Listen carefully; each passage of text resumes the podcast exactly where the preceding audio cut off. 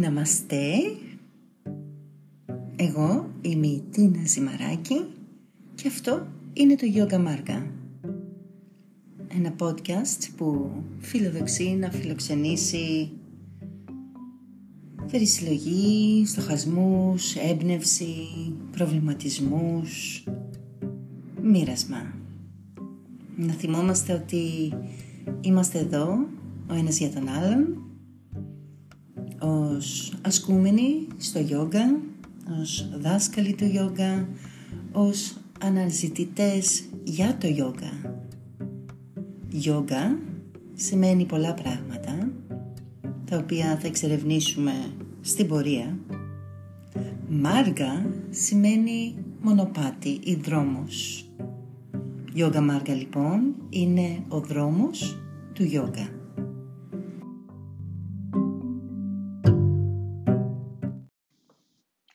Αγαπημένες και αγαπητοί, γεια σας.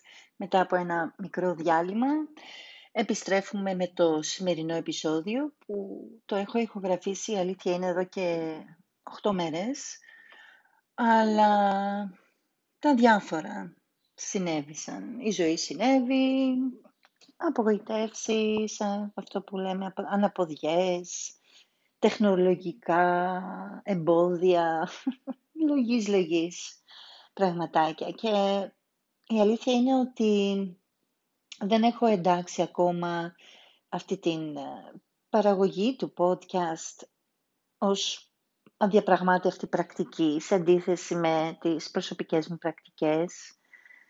Ε, μια δόση ζαμανφού, ας πούμε, όχι ότι δεν με νοιάζει και δεν σας σκέφτομαι, ειδικά εσάς τις πολύ αφοσιωμένες ακροατριές, ξέρετε ποιες είστε και σας ευχαριστώ και ευγνωμονώ πάντα για τη στήριξη και υποστήριξη.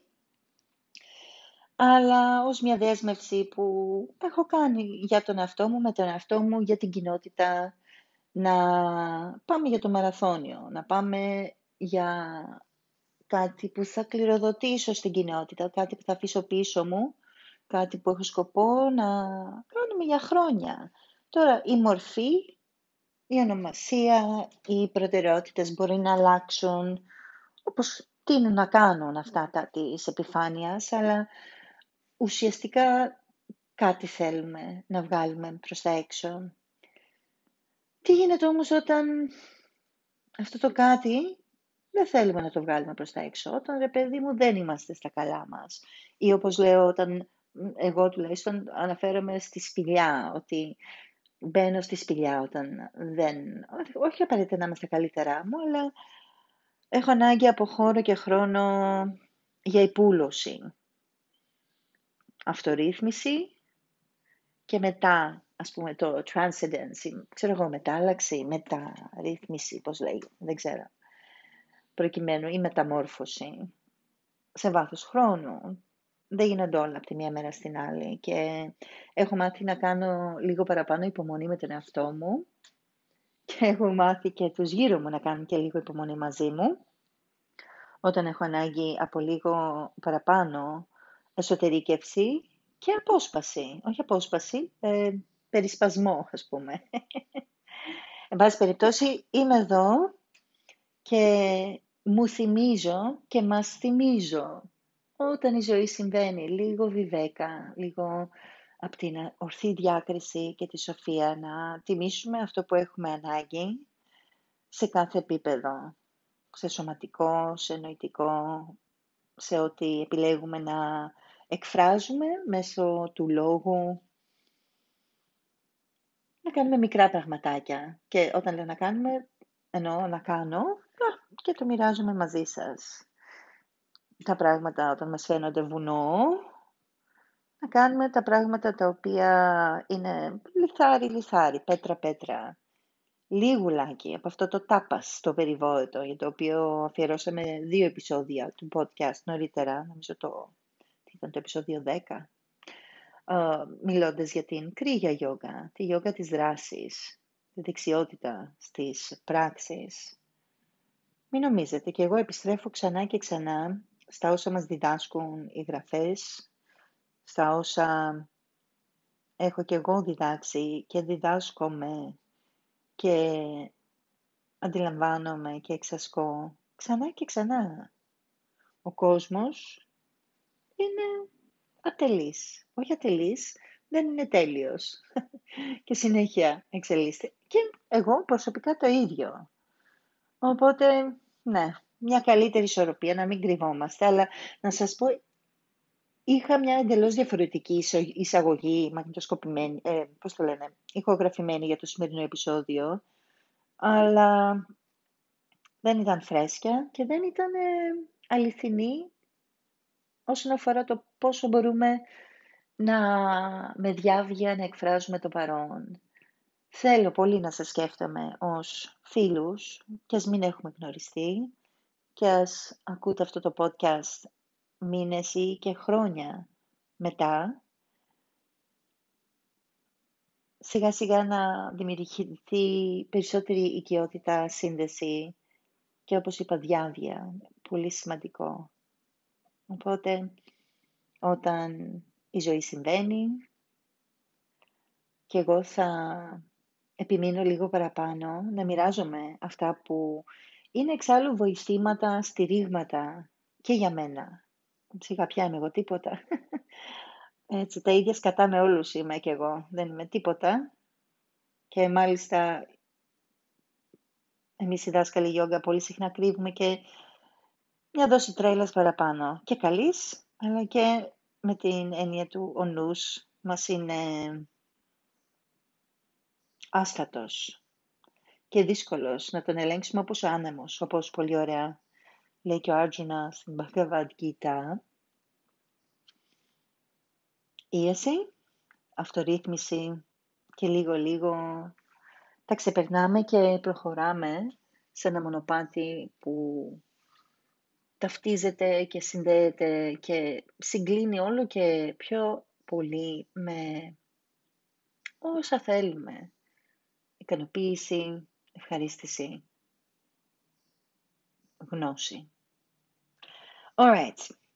Για το σημερινό podcast. Ευχαριστώ, by the way, που με ακούσατε. Πρέπει να κάνετε και fast forward αυτές τις εισαγωγές. Συνήθως θα διαρκούν κάνα δεκάλεπτο, τουλάχιστον για τώρα. Mm, τις τελευταίες εβδομάδες έχω αφιερώσει πολύ χρόνο, εβδομάδες, μήνες, να εξετάζω, να εξερευνώ και να ταξιδεύω νοερά στην Ινδία, εξίσου στην Ινδία του σήμερα και στην Ινδία του χθες, πριν από 19 χρόνια που ήταν η τελευταία φορά που ήμουν εκεί. Να σας πω τίποτα δεν συγκρίνεται με εκείνη την πρώτη εμπειρία της Ινδίας.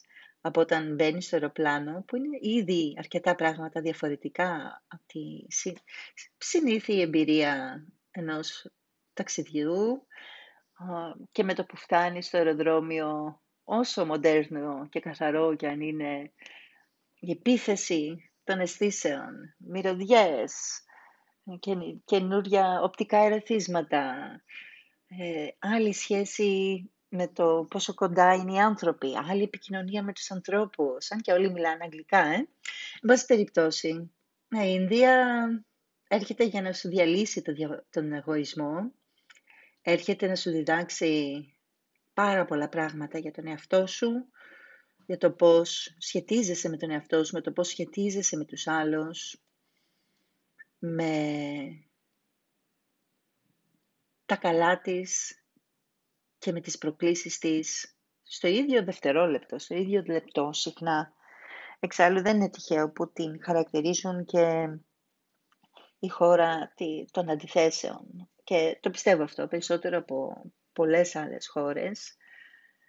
Και περισσότερο από οτιδήποτε άλλο θα έλεγα ότι την εκφράζει αυτή η ποικιλομορφία σε κάθε επίπεδο, σε κάθε στιγμή υπάρχουν τα πάντα όλα, οι πτυχές, εν πάση περιπτώσει. κλείνοντας, θέλω να πω ότι ψάχνοντας και χαζεύοντας τις φωτογραφίες, τις λιγοστές που έχω από τον χρόνο μου στην Ινδία, διαπίστωσα εκ νέου ότι τελικά δεν σου μένουν ούτε τα απίστευτα αξιοθέατα, ούτε η συγκλονιστική φύση, ούτε ένας εντελώς διαφορετικός τρόπος ζωής και ύπαρξης. Αυτό που μου έμεινε και φωτογράφιζα και θυμάμαι είναι οι άνθρωποι. Η ζεστασιά τους, η αμεσότητά τους, ο τρόπος που αντί να σου πούν «Γεια σου» ή «Τι κάνεις», σου λένε «Έφαγες» και οι σχέσεις που μπορείς να συνάψεις με αυτούς και τα μαθήματα που μοιράζονται απλόχερα μαζί σου, αν έχεις λίγο ανοιχτή την καρδιά, λίγο ανοιχτό το νου, στο κάτι της διαφορετικό.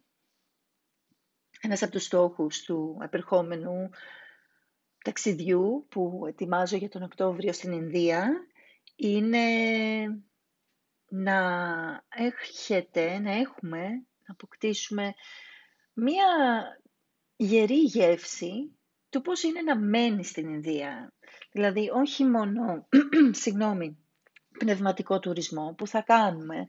Θα πάμε σε μέρη που εδώ και χιλιατηρίδες προσελκύουν τους Μούνις, τους Ρίshi, τους Yogi, τους Tapasvins, τους Brahmans, αλλά και να περάσουμε και μερικές μέρες, δηλαδή όχι αυτή την αρπαχτή, μπαίνω στο λεωφορείο, βγαίνω, βλέπω το αξιοθέατο, με τον ξεναγώ και έφυγα και πάμε στο επόμενο, αλλά να μείνουμε κάποιες μέρες, να μείνουμε σε ένα χωριουδάκι, έξω από ένα χωριουδάκι, σε, στην Eco Farm, Chowdhury και το Akshara Yoga School, στους πρόποδες, πρόποδες των Ιμαλαίων, όπου θα έχουμε την ευκαιρία για μερικές μέρες να, να το ζήσουμε πραγματικά όπως λέμε, μεν σε έναν ήσυχο και άνετο και όμορφο παράδεισο, αλλά να πάρουμε και μια γεύση αυτής της ζωής πριν πάμε στο Ρίσικες, επίσης στους πρόποδες των Μαλαίων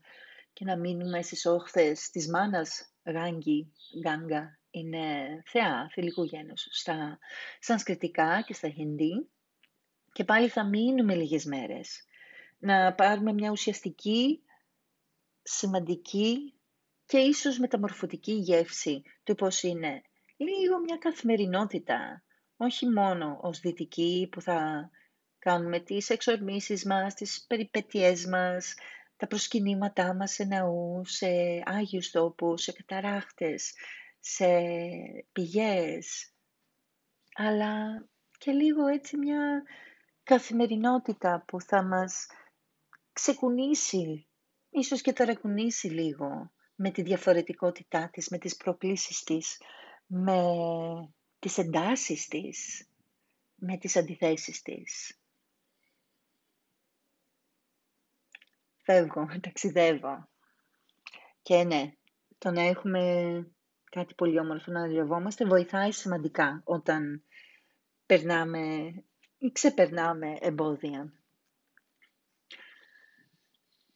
Εάν να περάσετε δύο εβδομάδες στην Ινδία μαζί μας, σας ενδιαφέρει, μένα, νιώθω τον εαυτό μου ότι είμαι παιδί της Ινδίας, θα βάλω ένα σύνδεσμο για το εκολαπτώμενο website που έχω αφιερώσει μια σελίδα με κάποιες πρώτες πληροφορίες για το ταξίδι, πολλές περισσότερες πληροφορίες διαθέσιμες μέσω email, οπότε μπορείτε να μου στείλετε μήνυμα, yogamargagris.gmail.com να σας προωθήσω το πακέτο πληροφοριών με ένα ωραίο βιβλιαράκι για τα της Ινδίας και τα του ταξιδιού μας εκεί, στη Βόρεια Ινδία, 7 με 21 Οκτωβρίου, είναι περίπου 20 σελίδες και είναι ωραίο ανάγνωσμα, δεν λέω.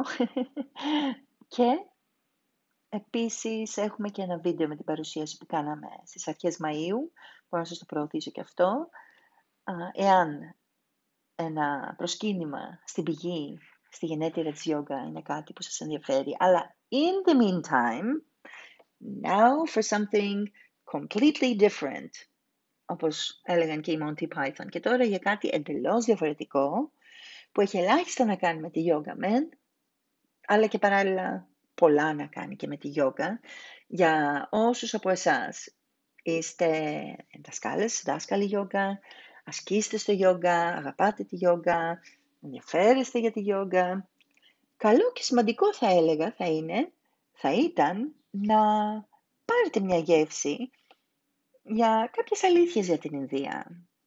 Η αλήθεια είναι ότι τα στερεότυπα είναι, πάνε και έρχονται, έχουν μπόλικα όσον αφορά γενικά τις εξωτικές χώρες και σε μεγάλο βαθμό για την Ινδία. Οπότε θα σας αφήσω στην λίστα που σε καμία περίπτωση δεν είναι ολοκληρωτική, ολιστική και πλήρης, ενδεικτικά top 10 συν ένας περίπου μύθι για την Ινδία.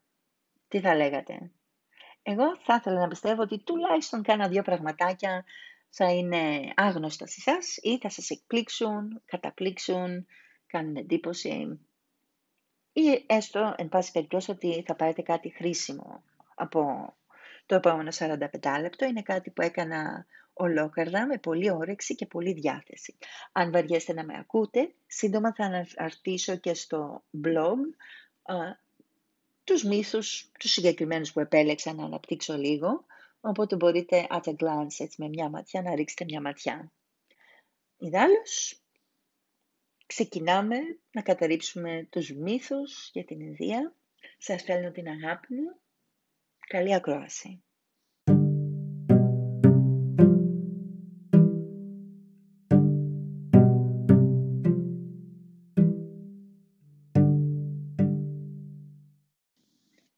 Αγαπητοί και αγαπημένες, γεια σας και καλώς ήρθατε στο Yoga Marga Podcast.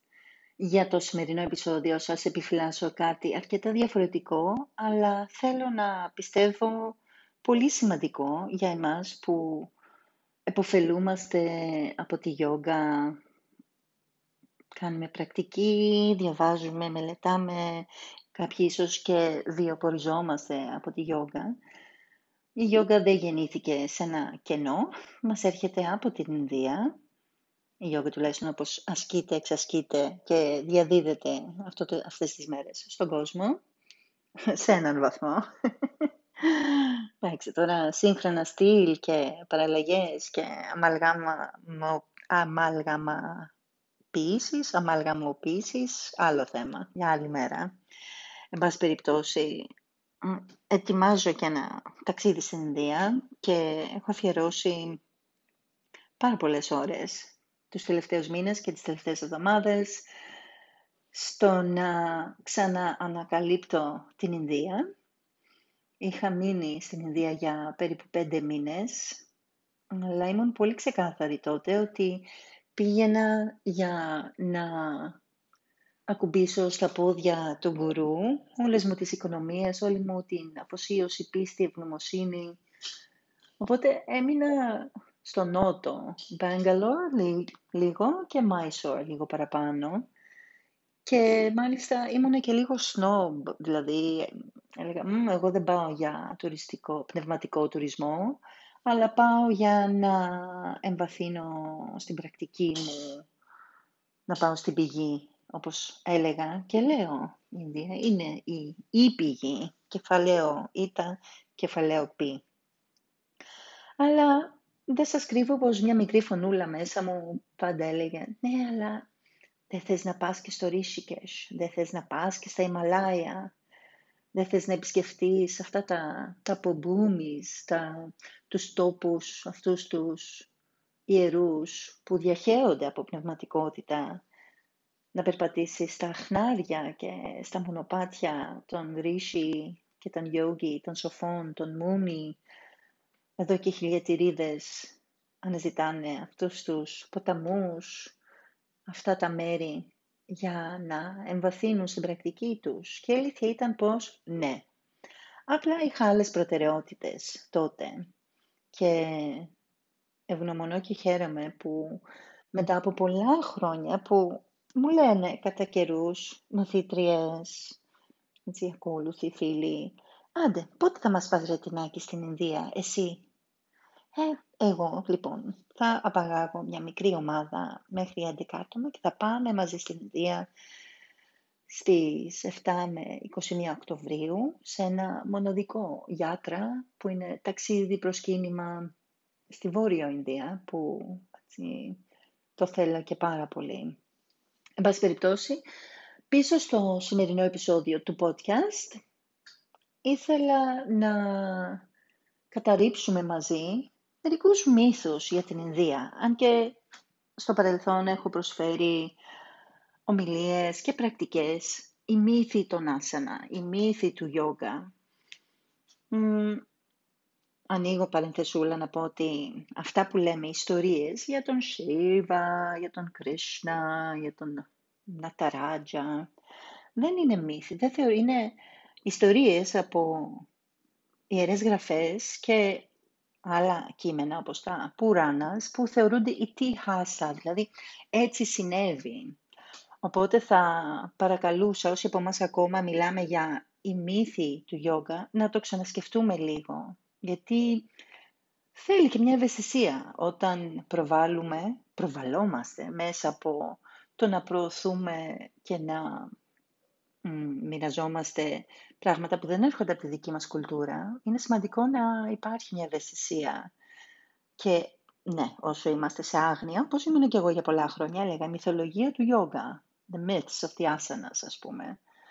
Ε, αλλά όταν ξέρουμε καλύτερα, μπορούμε να πράττουμε, να δρούμε καλύτερα. Οπότε δεν είναι μύθοι, είναι ιστορίες. Και μάλιστα ιστορία με την έννοια της ιστορίας όπως την κάναμε στο σχολείο για πολλούς, πολλά εκατομμύρια εντών. Πίσω στο podcast.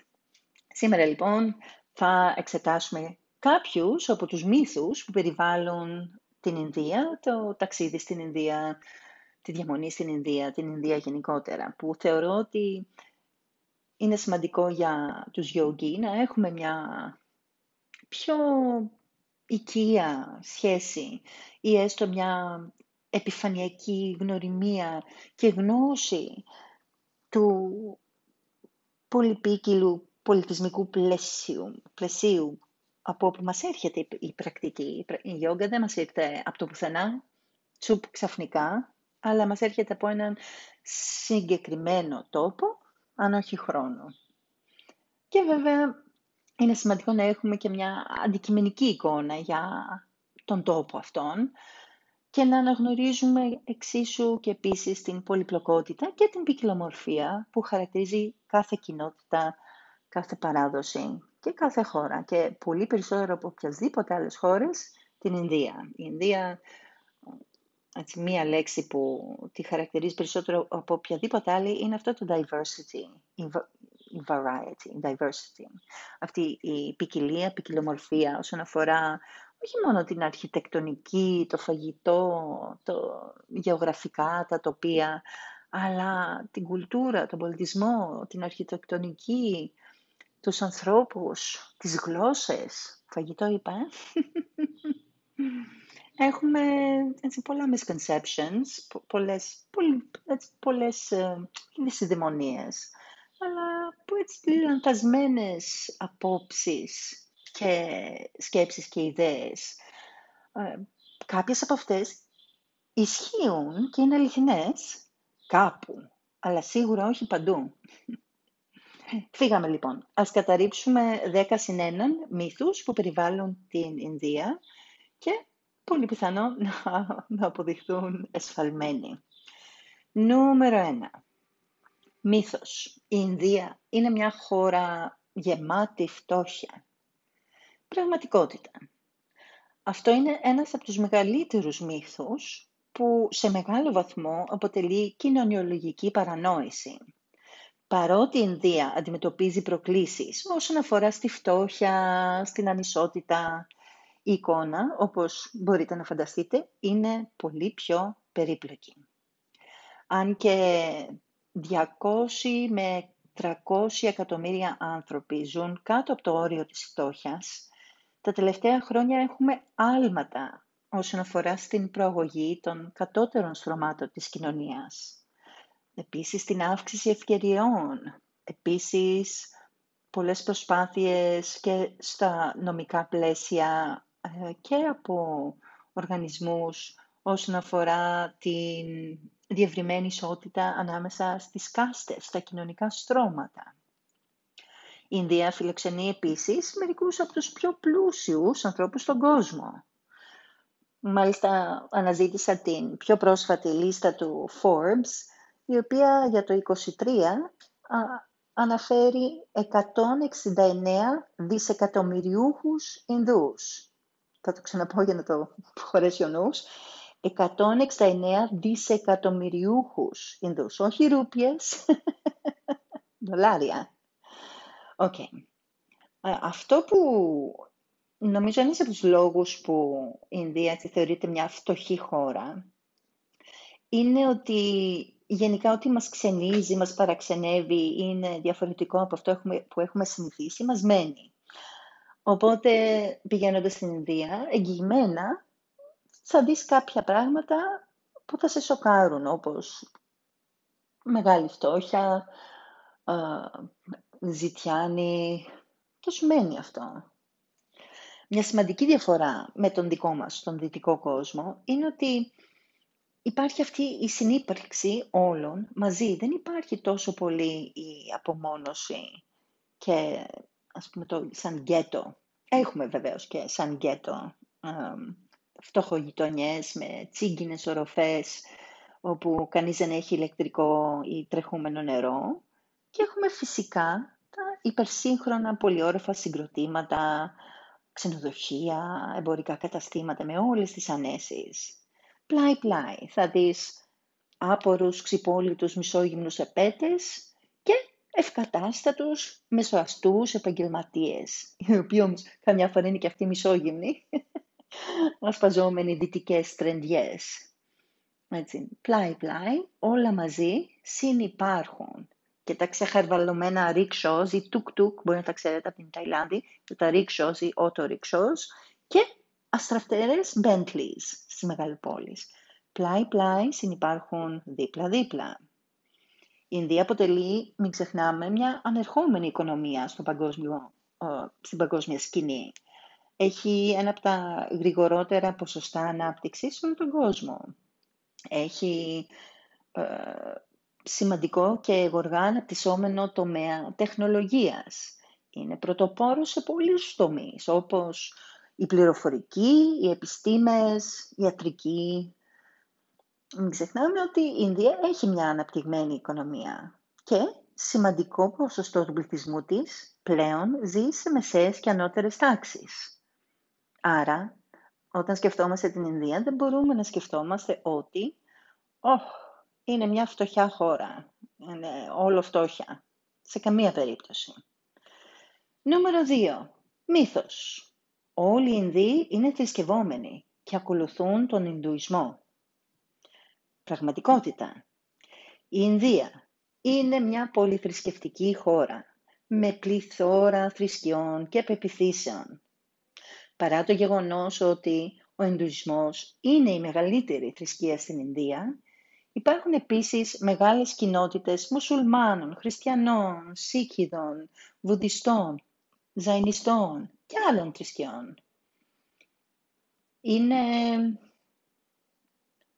συγκινητικά μεγάλη η ανοχή που δείχνουν οι Ινδοί έναντι διαφορετικών θρησκειών και επιπιθήσεων.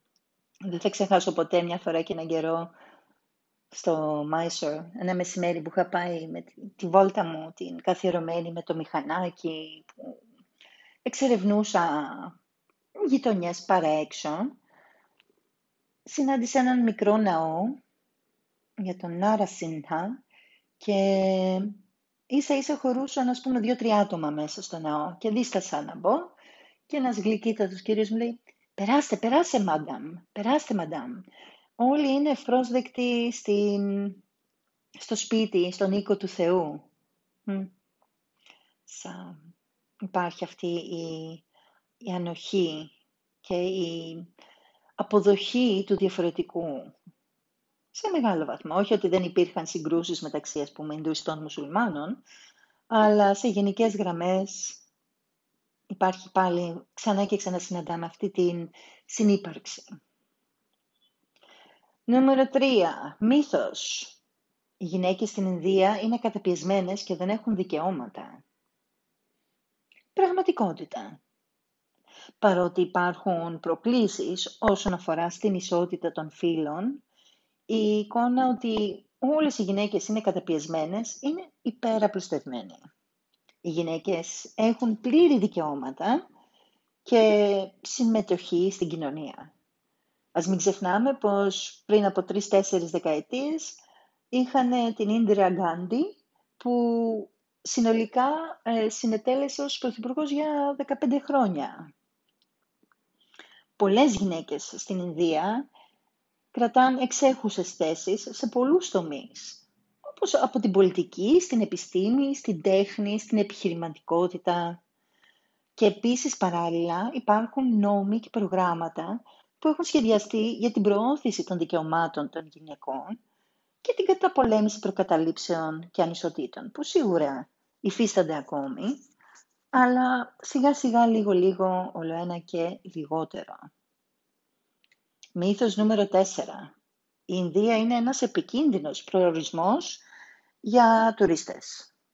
Η, ας πούμε, η Ινδία είναι απειλητική και επικίνδυνη χώρα για ταξιδιώτες. OK, okay. πραγματικότητα. Το ταξίδι στην Ινδία δεν αποτελεί παραπάνω ρίσκο σε σχέση με κάπου αλλού. Απλά είναι πολύ διαφορετική για εμάς, στα δικά μας μάτια, για τα δικά μας δεδομένα. Πρόκειται για μια ασφαλής χώρα για τους ταξιδιώτες, όπως πολλές άλλες χώρες στον κόσμο. Εντάξει, υπάρχουν ορισμένες περιοχές στην Ινδία που μπορεί να θεωρηθούν ως λίγο υψηλότερο ρίσκο. καλό είναι να γνωρίζουμε ότι τα ποσοστά εγκληματικότητας είναι αρκετά χαμηλά σε σχέση με άλλες χώρες και επίσης θα συμπληρώσω ότι η πλειοψηφία των τουριστικών προορισμών στη χώρα είναι αρκετά ως πολύ ασφαλής για τους επισκέπτες. Εντάξει, όπως και σε οποιοδήποτε άλλο ταξίδι, καλό και σημαντικό θα είναι να λαμβάνετε κάποια βασικά μέτρα προφύλαξης και να τηρούνται πρακτικές ασφαλείας, τύπου δεν κυκλοφορούμε μόνοι τα βράδια σε σκοτεινά σοκάκια. Ε, δεν ακολουθούμε κάποιον που προσπαθεί να μας απομονώσει από το γκρουπ ή θέλει να μας καλέσει στο σπίτι του. Δεν φοράμε ή κρατάμε τα πιο ακριβά αξεσουάρ όταν είμαστε σε, ανάμεσα σε, μέσα σε πολυκοσμία. Δεν κυκλοφορούμε με όλο το συνάλλαγμα που έχουμε στην ποπότσεπη. Ε, και τέλος, αυτό και για τους άντρες και για τις γυναίκες, δεν φοράμε αποκαλυπτικά ρούχα και προκλητικά ρούχα. Δηλαδή, λίγο να το συμμαζέψουμε αυτό. Για τους άντρες, ιδανικά να μην φοράμε, φοράτε σορτσάκια πάνω από το γόνατο, να είναι όλα τα παντελόνια κάτω, έστω αν πρέπει να φοράτε σορτσάκια κάτω από το γόνατο, καλύτερα να μην φοράτε σορτσάκια, αλλά κάντε ό,τι θέλετε. Αμάνικα καλύτερα όχι, ένα t-shirt μακό και είσαι ok. Και κάτι αντίστοιχο για τις γυναίκες. Να καλύπτουμε τους ώμους μας, γενικά, όχι μόνο όταν πηγαίνουμε σε, σε ναό. Λίγο σεβασμό, ρε παιδιά, λίγο σεβασμό. Ε, η Μασχάλη, μια φορά και ένα καιρό, πριν από 20 χρόνια, και φαντάζομαι στις, όχι φαντάζομαι, στις, ε, στις επαρχίες ακόμα, ίσως όχι στις μεγαλοπόλεις, το να αποκαλύπτεται η μασχάλη της γυναίκας είναι σαν να αποκαλύπτει το εδίο της. Δεν είναι ωραίο. Ε, τι άλλο; Όχι πολλά ντεκολτέ έως καθόλου. Ένα, πεις να φοράς ένα σάλι κάτι από πάνω. Ε, όχι πολύ κοντά. Έτσι τα, αυτά είναι τα, πώς τα λένε, τα, τα εύκολα τέλος πάντων. Τα, αυτά που μπορείς να κατανοήσεις και μόνος σου. Εννοείται με την ομάδα που θα πάμε στην Ινδία. Θα έχουμε την ευκαιρία να ψωνίσουμε μερικά ντόπια ρούχα, να φοράμε, τουλάχιστον για τις επισκέψεις μας στους ναούς, να είμαστε έτσι, με το δέον, ε, το, τη δέουσα, το, δέουσα, το δέοντα σεβασμό και την κατανόηση αυτής της, ε, ε, της πολιτισμικής διαφοράς που έχουμε, ας πούμε. OK, okay, κλείνοντας λοιπόν, όσον αφορά στο θέμα για το αν και κατά πόσο η Ινδία είναι μια επικίνδυνη χώρα, λάβετε υπόψη και θυμηθείτε ότι φυσικά προφανώς είναι ένας τουριστικός προορισμός ε, με εκατομμύρια επισκέπτες από όλο τον κόσμο κάθε χρόνο. Υπάρχουν ένα σωρό πόλεις και τουριστικοί προορισμοί που μπορούν να προσφέρουν άπλετα, ασφαλή και ευχάριστη εμπειρία. Υπενθυμίζω επίσης και αυτή την, ότι η ιδέα του καλεσμένου ως κάτι θείο, φωτεινό, άξιο σεβασμού, ανέκαθεν ήταν σημαντική αξία για τους Ινδούς. Και αυτή η αγάπη για τη φιλοξενία αντανακλάται και σε αυτό το όμορφο απόσπασμα από το μάντρα από την Ταϊτηρίγιο Πανισάντα, την, την ενδέκατη Ανουβάκα, ε, που λέει «Ατίτι Devo Bhava», ε, που λέει ότι να έχεις τον καλεσμένο σαν Θεό. Αυτό το Devatas, Devas, είναι τα φωτεινά πλάσματα. Δεν είναι ακριβώς θεοί. αλλά να έχεις αυτό, το, αυτό που δεν περίμενες, αυτόν που δεν περίμενες ή αυτόν που φιλοξενείς, σαν κάτι θείο. OK. Okay. Μύθος νούμερο 5. Η Ινδία είναι μια χώρα όπου δεν μιλάει κανείς αγγλικά ή και όλοι μιλάνε Hindi, μία γλώσσα. OK. okay. Τα αγγλικά είναι μία από τις επίσημες γλώσσες της χώρας. Και μάλιστα η Ινδία έρχεται δεύτερη μετά τις Ηνωμένες Πολιτείες ως η χώρα με τους περισσότερους αγγλόφωνους. Περίπου 10% του πληθυσμού, του πληθυσμού περίπου 1,3 δισεκατομμύρια ανθρώπων, μιλάει αγγλικά. Τώρα, μπορεί να είναι με μια βαριά προφορά, Μπορεί να είναι με μια προφορά διαφορετική αυτή που έχουμε συνηθίσει, αλλά και εμείς έχουμε προφορά όταν μιλάμε αγγλικά. Και ως Έλληνες, και ως Άγγλοι, και ως Αμερικάνοι. Anyway, σίγουρα μπορούμε να συνεννοηθούμε πάντως στα αγγλικά. Okay.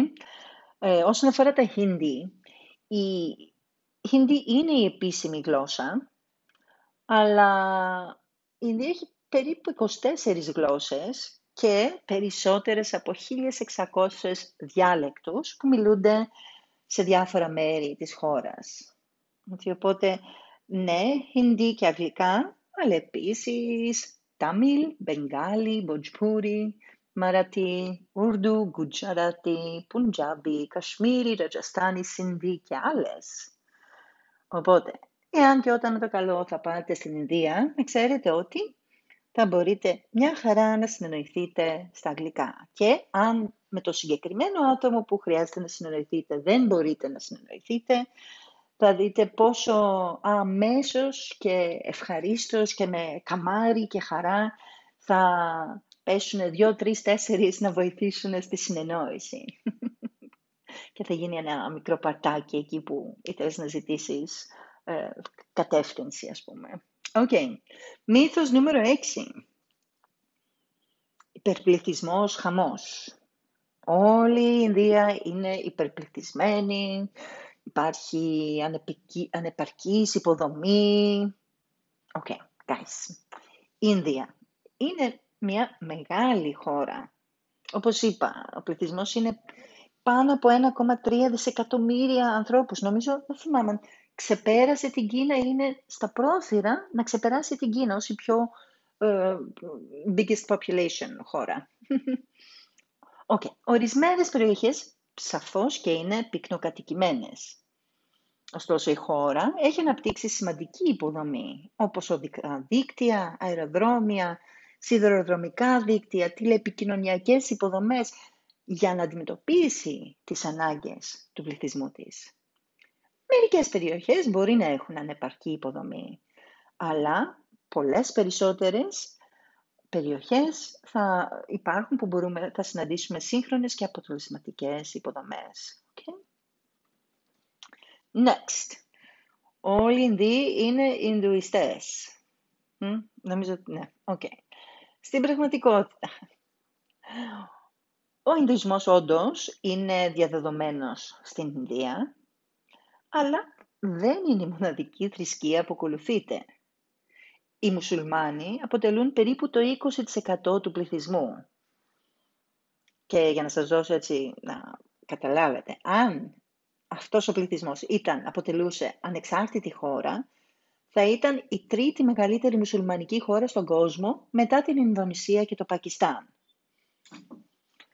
Επίσης, Α, όπως ανέφερα πριν, έχουμε χριστιανούς πολλούς, έχουμε βουδιστές, σίκχιδες, σίκχιδες, πώς το λέμε στα ελληνικά, ζενιστές και άλλες θρησκείες και παραδόσεις. Και by the way, bonus εδώ, σίγουρα δεν θεωρούν όλοι τις αγελάδες ιερές. Okay. Guys, Ινδία είναι γνωστή για το μεγάλο φάσμα παραδόσεων, όπως έλεγα αυτό το diversity, φάσμα παροσεγγίσεων, φάσμα, εύρος θρησκειών. Και, by the way, bonus bonus, ο όρος Ινδουισμός αποτελεί ξενόφερτο όρο.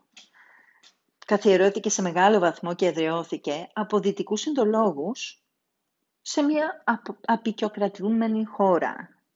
Στην πραγματικότητα, δεν πληρεί τις προϋποθέσεις μιας οργανωμένης θρησκείας.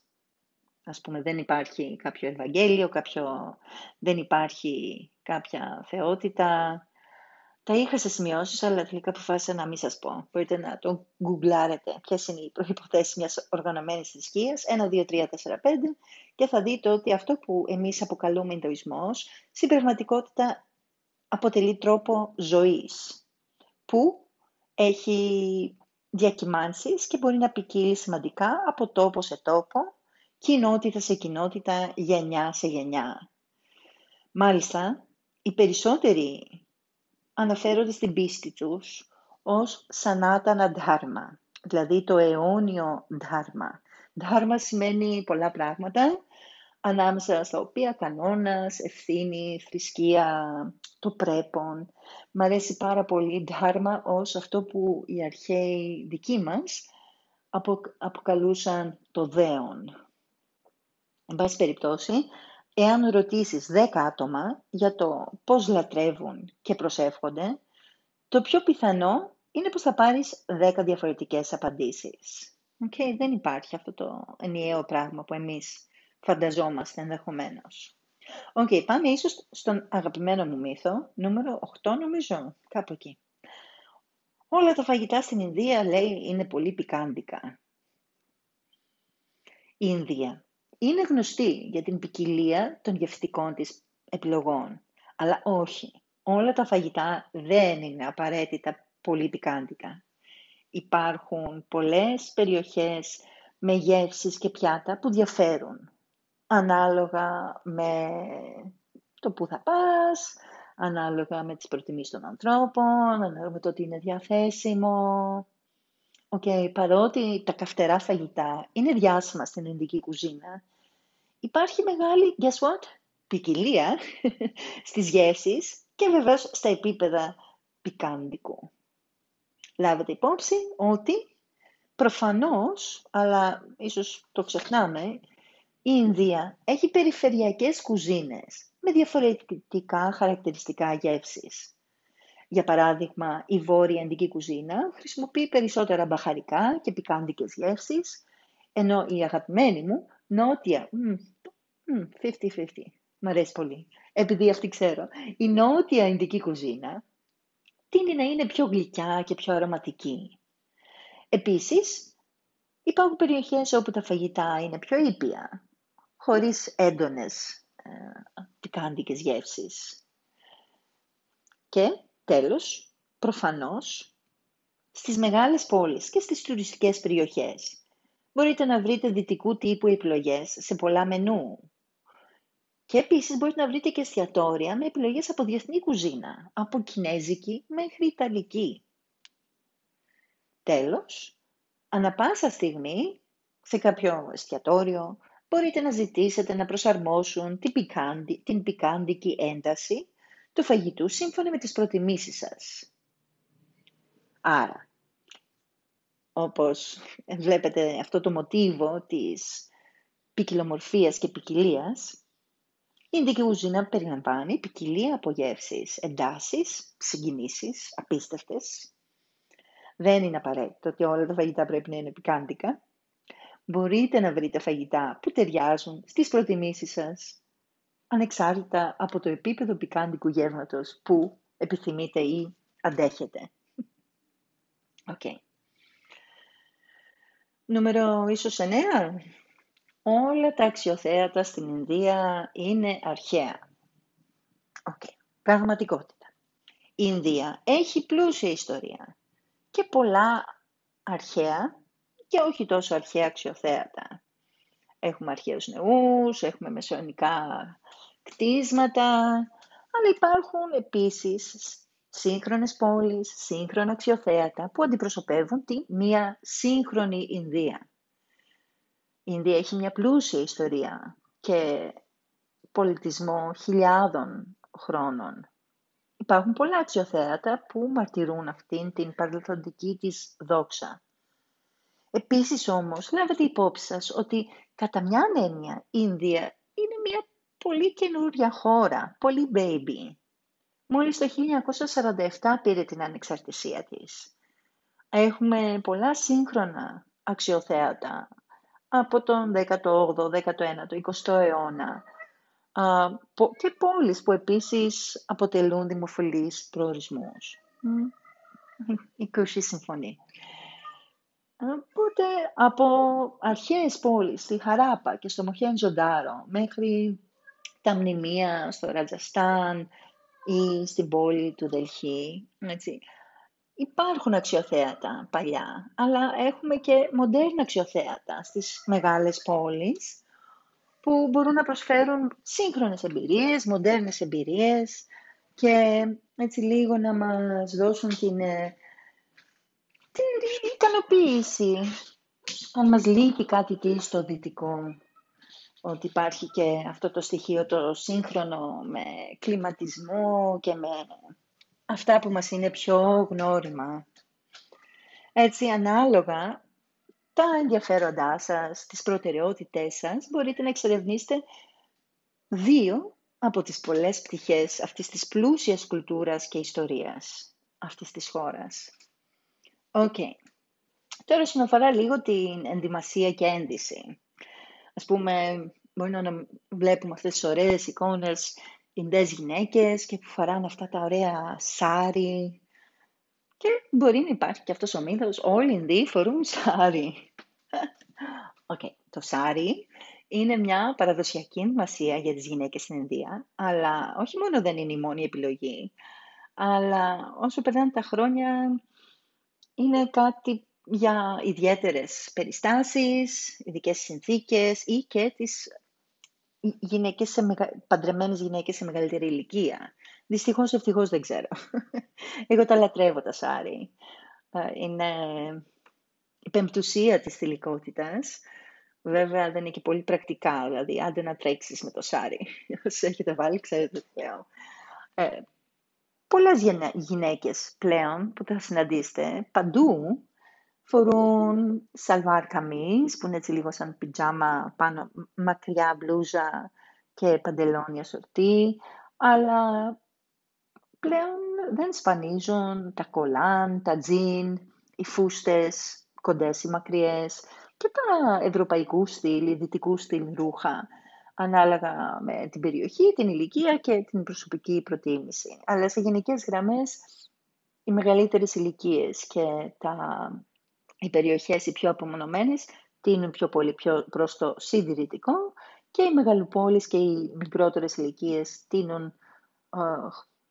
τώρα σκέφτομαι πόσο γενικολογώ και γενικεύω και λέω, πρόσεχε. Είπα σε γενικές γραμμές, ε. Anyway, υπάρχει γκάμα, υπάρχει εύρος, υπάρχει φάσμα.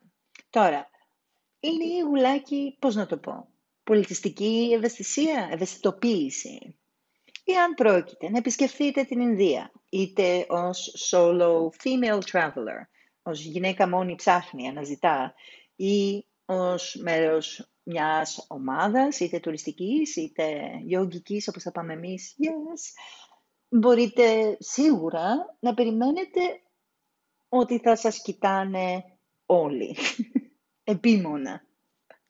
Αυτό ισχύει περισσότερο για τις γυναίκες, αλλά το συναντάς ανεξαρτήτου φίλου και πολύ περισσότερο για όσους από εμάς είμαστε ανοιχτόχρωμοι ή και όσοι επιμένουν να φοράνε ρούχα που αφήνουν ακάλυπτα κάποια σημεία ευαίσθητα του σώματος που προανέφερα, τύπου ώμοι, πόδια, ε, πώς το λένε, το ντεκολτάζ, αυτά. Ε, αυτό είναι ένα φαινόμενο που συναντάται και πάλι λιγότερο στις μεγαλοπόλεις, αλλά γενικά σε κοιτάνε. και όσο αποκλίνουμε από τους συνήθεις τουριστικούς προορισμούς, αυτό το πράγμα που σε κοιτάζουν με περιέργεια από πάνω μέχρι κάτω, το, το συναντάς πάρα πολύ. Οπότε προετοιμαστείτε. Μπορεί ακόμα να σου ζητήσουν να σε βγάλουν φωτογραφία ή να βγάλουν φωτογραφία μαζί σου. Ε, όπως με όλα τα πράγματα που βγαίνουν στην επιφάνεια στη διάρκεια ενός ταξιδιού στην Ινδία, έχεις επιλογή. Μπορείς να τσαντιστείς, να νιώσεις άβολα, να κλείσεις την καρδιά σου και να φύγεις, να φύγεις ή μπορείς να φεθείς. Και αν μη τι άλλο, βρε παιδί μου, να πάρεις μια γεύση του πώς είναι να σου συμπεριφέρονται σαν να ήσουν star του Hollywood. Alright. Και νομίζω αυτό είναι ο συνένα μύθος. Όλοι οι Ινδοί είναι ειδικοί στη γιόγκα. Όλοι οι Ινδοί κάνουν γιόγκα. Πραγματικότητα. Η γιόγκα προέρχεται από την Ινδία και ασκείται από πολλούς Ινδούς. Αλλά δεν είναι κάτι που όλοι οι Ινδοί εξασκούν αυτομάτως. Περιτεύει, αλλά οφείλω να το πω. Εξού και το συνένα. Ενώ η γιόγκα έχει τις ρίζες της στην Ινδία και οι Ινδοί μπορεί να έχουν μεγαλύτερη εξοικείωση με αυτήν, δεν μπορούμε να υποθέσουμε ότι όλοι οι Ινδοί είναι experts στη γιόγκα. Εγώ θυμάμαι πριν από τόσο 20 χρόνια, ε, όπου και όπως έλεγα έχω έρθει για γιόγκα, και έτσι φαινόταν περίεργο μεν, αλλά ήταν όπως ήταν, πώς ήταν η δική, η δική μας, ας πούμε, που, οι δικοί μας άνθρωποι, ενώ η οικογένεια μας, γιόγκα. Οκ, καλό, αλλά λίγο περίεργο. Τώρα έχει γίνει πιο δημοφιλές, πιο δημοφιλής η πρακτική της γιόγκα. Ε, είναι λίγο αυτό το ειρωνικό πράγμα που όταν κάτι εκρήγνυται και γίνεται πολύ δημοφιλές στη Δύση μετά ή κάπου στη Δύση, μετά επιστρέφει στην Ασία και γίνεται της μόδας. Τι θέλω να πω με αυτό. Πλέον η σύγχρονη γιόγκα, αν θέλεις η ασανοποιημένη γιόγκα, η βιομηχανοποιημένη γιόγκα, που δεν θέλω να είμαι σνόμπ, ξέρεις το λέω συχνά μισοχαριτολογώντας. Η αλήθεια είναι ότι η γιόγκα είναι γιόγκα. It's okay. Αλλά απλά για να διευκρινίσω, σε αντιπαράθεση με κάτι που θα σκεφτόμασταν ως ή θα θεωρούσαμε μια πιο παραδοσιακή γιόγκα. Ξέρω εγώ.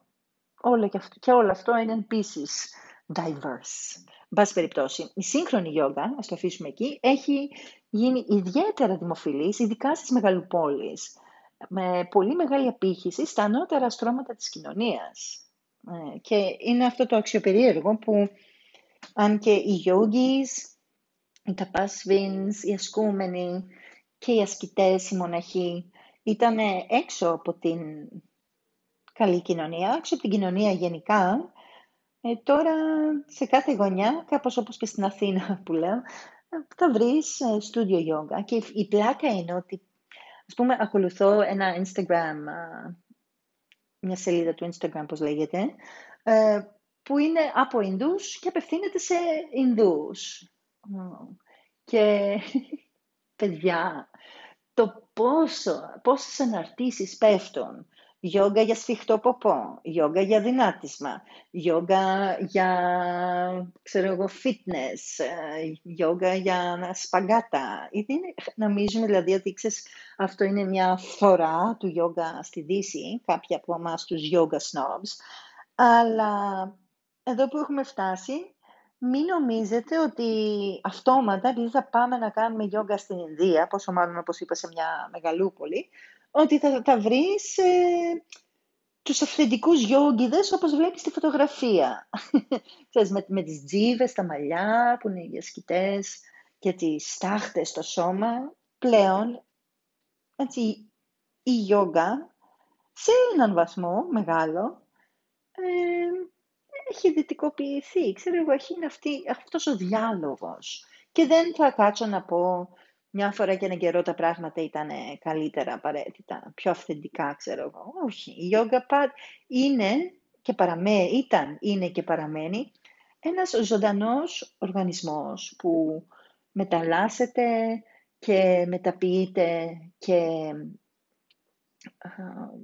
κάποια πτυχή του μπορεί να έρχεται στην επιφάνεια κάποια στιγμή, κάποια άλλη, κάποια άλλη στιγμή και πάντα αποτελούσε αμάλγαμα τεχνικών και μεθόδων. Πάντα ήταν σε αυτό το patchwork που λέμε στα αγγλικά. Πώς είναι όταν φτιάχνεις ένα κολάζι, ένα μοσαϊκό που κολλάς ένα, ένα χαρτί από εδώ, ένα χαρτί από εκεί και βγαίνει ένα ωραίο πράγμα στο τέλος. Οκ. Η γιόγκα ως ψυχοσωματικό σύστημα, σύστημα σύνδεσης με το θείο προέρχεται από την Ινδία αποτελεί σημαντικό μέρος του ινδικού πολιτισμού και της πνευματικής παράδοσης της χώρας. Και παράλληλα υπάρχουν εκατοντάδες εκατομμύρια Ινδοί που ουδεμία σχέση έχουν με την πρακτική της, όπως εμείς την αντιλαμβανόμαστε στη Δύση. Παρ' όλα αυτά, τους βλέπεις εντάσσουν στην καθημερινότητά τους πρακτικές που σε κάποιες παραδόσεις και προσεγγίσεις του γιόγκα συμπεριλαμβάνονται σε αυτό που εμείς σκεφτόμαστε ως γιόγκα. Έχω ακούσει συχνά πυκνά από Ινδούς πως ανακάλυψαν τη γιόγκα από κάποιον συγγενή, κάποια μητέρα, κάποια γιαγιά που έκαναν καθημερινά χαιρετισμούς στον ήλιο ή απήγγυλαν, έψαλαν κάποια μάντρα ή μέσα στο πλαίσιο της καθημερινής τελετουργίας που, όπου προσκυνούσαν στον βωμό. Αυτό κάναν και κάποια άσανα, χωρίς απαραίτητα όμως να χαρακτηρίζουν αυτό που έκαναν ως γιόγκα. Εξάλλου, στην παράδοση, αυτός ο, ο, ο όρος και ο τίτλος yogi που εμείς το έχουμε ψωμοτήρι. Έλα, yogi είναι στα γιογκινάκια, εμείς οι yogis, hashtag yoga teacher, yogis. ε, ήταν, είναι λίγο όπως ο, ο τίτλος του γκουρού. Όχι κάτι που μπορείς εσύ να ονοματίσεις, να ονομάσεις τον αυτό σου, να αυτό που καλεστείς yogi. αυτό θα, θα ερχόταν από άλλους. Εμείς είμαστε επίδοξοι yogi και εσύ θα έκανες μεγάλες θυσίες, έντονη πρακτική, τα πάσια, για μέτρητες ώρες. Θα παραιτηθείς από την κοινωνία, τις οικογένειες, τις ευθύνες για να μπεις στο μονοπάτι του γιόγκα. Αυτά τα λίγα. Α, και ένα τελευταίο. Αξίζει να αναφερθεί εδώ ότι αν και η γιόγκα, ο γιόγκα, ό,τι θέλετε, όπως θέλετε, αποτελεί μία από τις έξι ορθόδοξες φιλοσοφικές σχολές της Ινδίας, ανοίγω παρένθεση να αναφέρω όταν μιλάμε για ορθόδοξη σχολή της Ινδίας. Εδώ μιλάμε για όσους αναγνωρίζουν την αυθεντία των Βεδών, δηλαδή όχι τους μουσουλμάνους, τζένιστές, βουδιστές κοτουλού. Η Γιόγκ λοιπόν ανήκει, εντάσσεται σε μία από αυτές τις έξι φιλοσοφικές σχολές και συναντάμε πληθώρα και πλήθος και άνθισμα γιογικών τεχνικών και σε μουσουλμανικές, ζαϊνιστικές, βουδιστικές παραδόσεις ανάμεσα σε άλλες. OK. Okay. Mic drop. Αυτή ήταν η περίπου δέκα μύθοι που καμιά φορά ταυτίζονται με την Ινδία. Είναι μια χώρα απίστευτα πλούσια σε πολιτισμό, ιστορία, ποικιλία και πραγματικά αξίζει να εξερευνηθεί με ανοιχτό μυαλό, ανοιχτό νου και ανοιχτή καρδιά. Και εάν θέλετε να έρθετε μαζί μου, να μου επιτρέψετε να σας απαγάγω να πάμε με την ομάδα που ήδη έχει αρχίσει να διαμορφώνεται στην Ινδία. Θα μοιραστώ μαζί σας και λίγο από την πραγματική, αυθεντική Ινδία. Ναι, θα πάμε και σε τουριστικά μέρη, Ναι, θα επισκεφτούμε και τα υπέρσος, κάποια ashrams στο Rishikesh, αλλά θα έχετε και, από ό,τι έχω ψάξει, πραγματικά το λέω, μια μοναδική ευκαιρία να σας αποκαλυφθεί και αυτή η αυθεντική ύπαρξη που βγαίνει μέσα από την επαφή και με τους ανθρώπους και έναν τόπο πέρα από τα λίγο τετριμένα και στερεότυπα των τουριστικών γραφείων. Είμαστε σε φάση early bird. Θα αναρτήσω στο website πληροφορίες εντός των ημερών. Εάν θέλετε το πακέτο με τις πληροφορίες, μπορώ να σας το στείλω μέσω email. Συμπεριλάβει PDF με πληροφορίες, δρομολόγια και ό,τι μπορεί να θέλετε να μάθετε για το επερχόμενο ταξίδι στην Ινδία τον Οκτώβριο. Και επίσης έχουμε και τη μαγνητοσκόπηση από μια παρουσίαση που κάναμε ε, πάνω στο ταξίδι. Και αυτά, βάζω μια ανατελεία, δεν θέλω να σας ζαλίσω με αυτά. Ελπίζω το σημερινό podcast να ήταν κάπου, κάπως χρήσιμο. Εγώ δεν σας κρύβω ότι ευχαριστήθηκα πάρα πολύ να κάτσω να το φτιάξω. Αρχικά είχα ξεκινήσει με top 3, μετά έγινε top 5, τώρα είμαστε top 10 plus ίσως uh, μύθι για την Ινδία. Ίσως κάποια άλλη φορά να σας πω γιατί χρειάζεται να πάτε έστω μία φορά στη ζωή σας στην Ινδία. Όχι απαραίτητα μαζί μου και τώρα, αλλά κάποια στιγμή αυτό το γιάτρα, αυτό το προσκύνημα στην Ινδία είναι ανάμεσα στα άλλα μεγάλη δασκάλα αυτή η μάνα. Anyway, ελπίζω να έχετε μια όμορφη εβδομάδα. Σας ευχαριστώ που με ακούσατε. Σας στέλνω την αγάπη μου και την ελπίδα ότι ας είμαστε πάντα ανοιχτοί στο να δούμε τα πράγματα και λίγο αλλιώς, από μια άλλη σκοπιά, προχωρώντας στα διαφορετικά και ποικίλα και ποικιλόμορφα μονοπάτια του γιόγκα.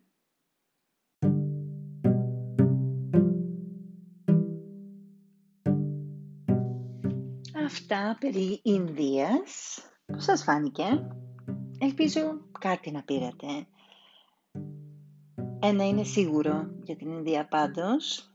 Αποτελεί έναν εκπληκτικό προορισμό που προσφέρει μια πλούσια και σαφώς πολυδιάστατη εμπειρία που χωρίς αμφιβολία μένει αξέχαστη σε όσους κάνουν αυτό το μεγάλο άλμα. Και ανυπομονώ πολύ πολύ πολύ πολύ να επιστρέψω στην αγκαλιά της. Εύχομαι να είστε καλά, εύχομαι ένα όμορφο καλοκαίρι όπως το επιθυμείτε εσείς. Και θα τα πούμε την επόμενη Δευτέρα εδώ στο Yoga Marga Podcast τα μονοπάτια του Yoga βήμα βήμα, λίγο λίγο, σιγά σιγά μαζί.